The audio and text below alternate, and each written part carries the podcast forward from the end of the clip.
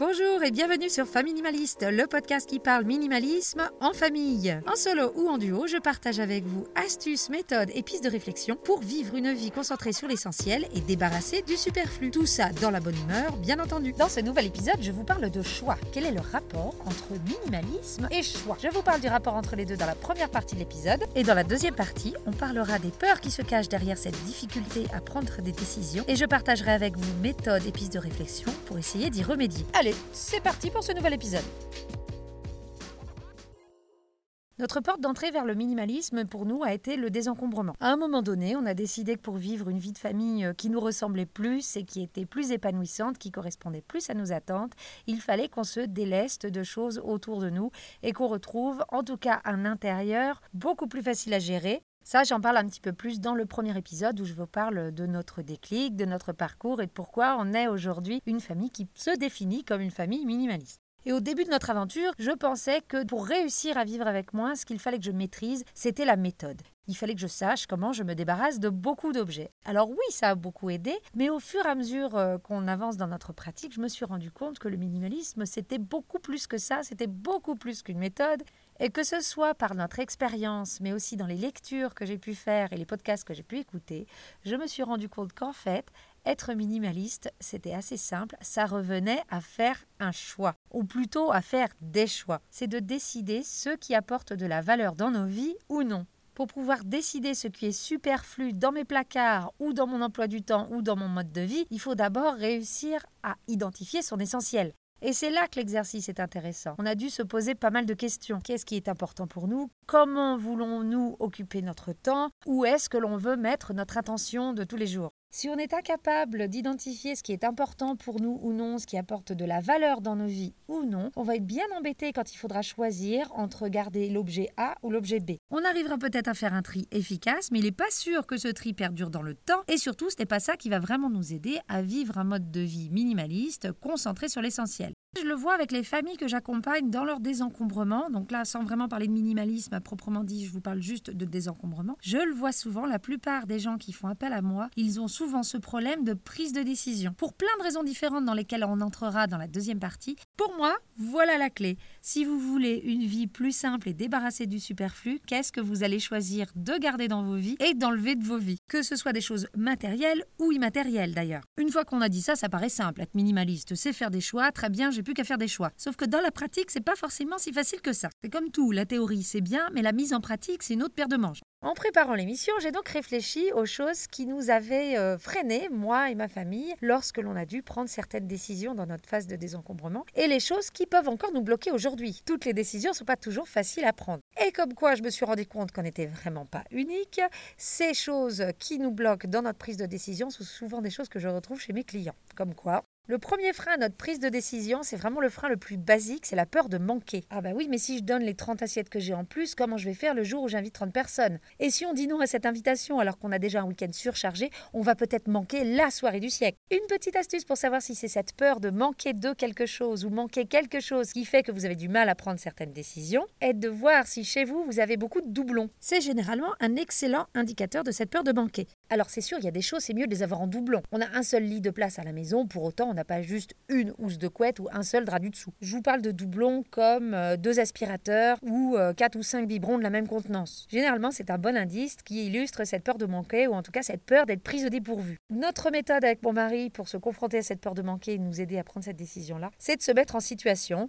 et de se dire, eh bien, si on était dans la position où on aurait besoin de cet objet-là et qu'on ne l'a pas, qu'est-ce qu'on ferait? Généralement, on trouve toujours une solution. Comme on parle de choix, nous, on a fait le choix de privilégier notre confort quotidien plutôt que le confort qu'on pourrait avoir si éventuellement on aurait besoin de cette chose-là. C'est un choix comme un autre, privilégier notre confort du présent plutôt que de planifier à outrance un potentiel futur.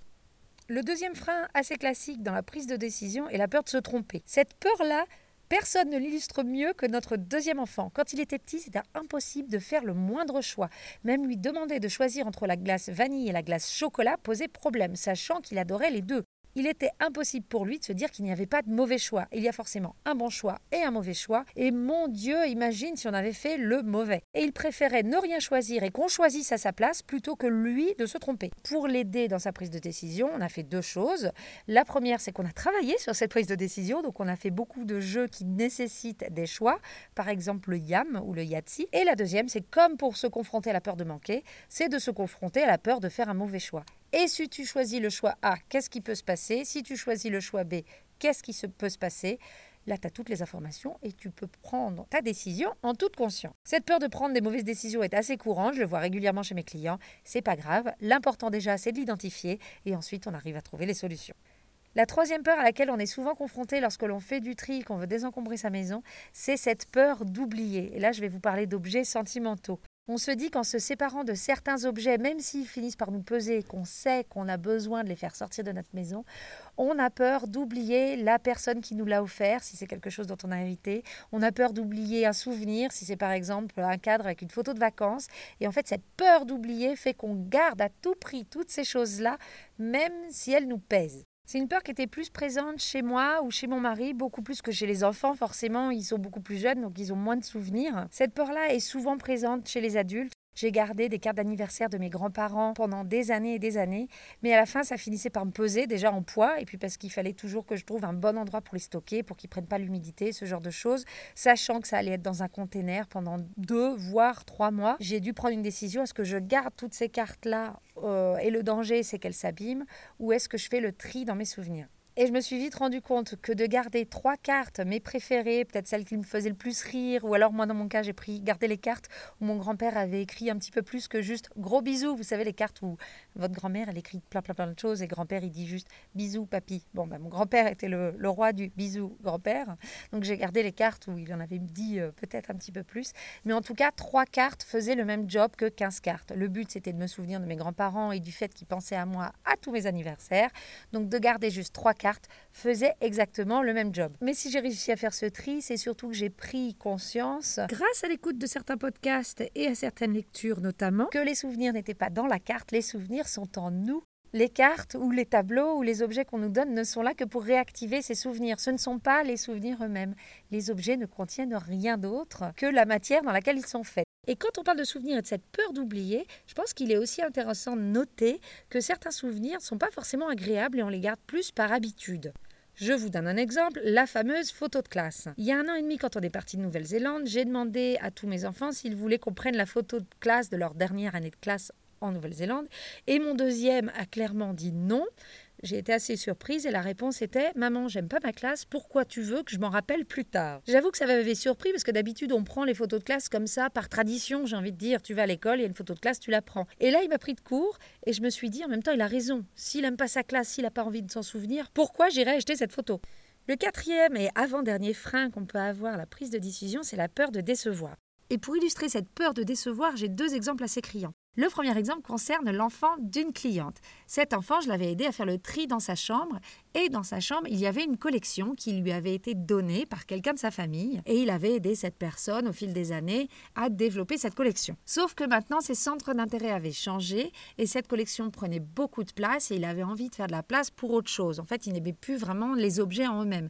S'il gardait ces objets-là, c'était pour se souvenir non seulement du temps qu'il avait passé avec son proche à faire cette collection, mais il avait surtout peur de décevoir cette personne si lors de la prochaine visite, il voyait que la collection n'était plus là. Donc vous voyez le problème. Non seulement cette collection qu'il n'aime plus prend de la place, il ne peut pas investir l'espace pour des choses qui lui donnent beaucoup de plaisir, mais en plus il se sent coupable. Coupable de trahir la personne et de peut-être lui envoyer un signal qui dirait qu'il l'aime moins qu'avant, alors que ça n'a rien à voir. Le deuxième exemple concerne le minimalisme immatériel. Et c'est un exemple personnel vu qu'il me concerne. Il y a quelques années, j'avais tellement peur de décevoir les gens qui étaient dans la pièce et qui avaient besoin d'aide qu'en allant simplement à la réunion annuelle de la crèche où mes enfants allaient, j'ai fini par ressortir en tant que trésorière de l'association. À l'époque, j'avais trois enfants moins de 4 ans, un travail et un mari qui étaient absents six mois de l'année. Autant dire que j'avais autre chose à faire que d'être la trésorière de cette crèche, mais j'avais les compétences et cette peur de décevoir les gens a fait que j'ai levé ma main au moment fastidique où on a demandé qui voulait bien être la trésorière cette année. Et je le savais que je manquais de temps, d'énergie ou d'envie pour le faire. Je l'ai juste fait pour faire plaisir, par peur de décevoir.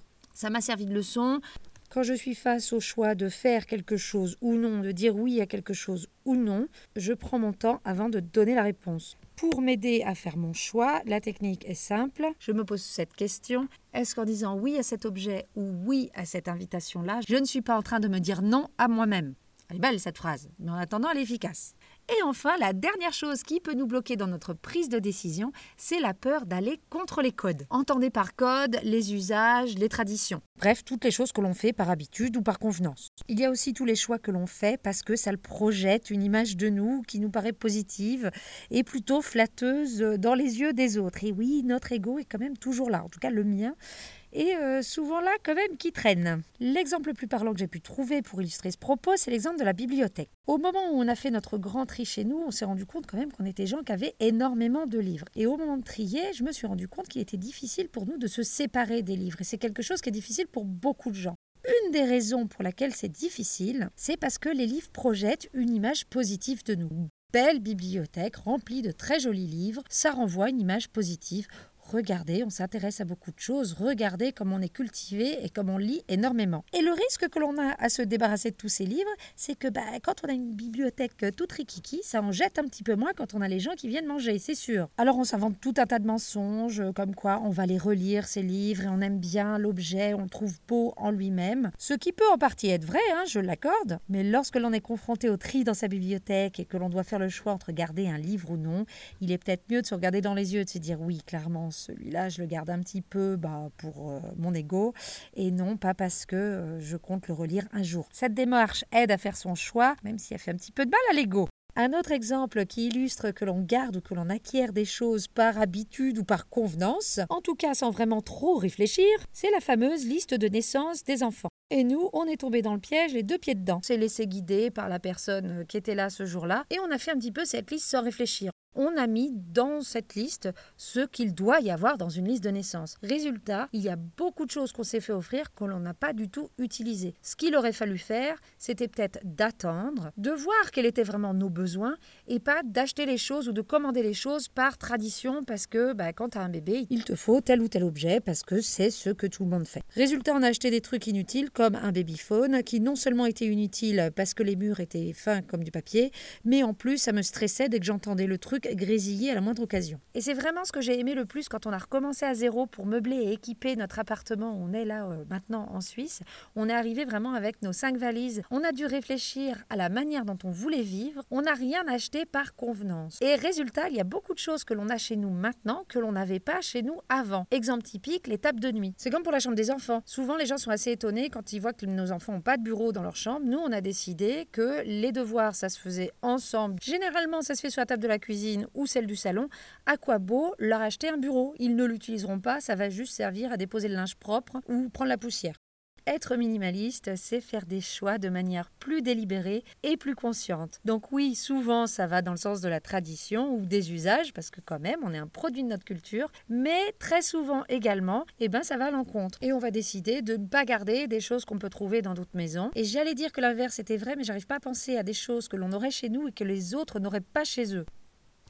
On arrive à la fin de cet épisode. J'espère qu'il vous aura éclairé sur le fait qu'être minimaliste, c'est choisir les choses qui nous entourent, qu'elles soient matérielles ou immatérielles, de manière délibérée, ou que si vous ou un de vos enfants a du mal à prendre des décisions, vous auriez pu identifier les peurs qui pourraient se cacher derrière. Merci beaucoup pour votre écoute. Si vous aimez le sujet du minimalisme, je vous invite à vous inscrire à ma newsletter ou à suivre mon blog. Je vous mets tous les détails dans la description. Pour encore plus d'astuces, vous pouvez me joindre sur les réseaux Je vous dis à un prochain épisode et en attendant, n'oubliez pas, vivre avec moins, c'est vivre avec mieux.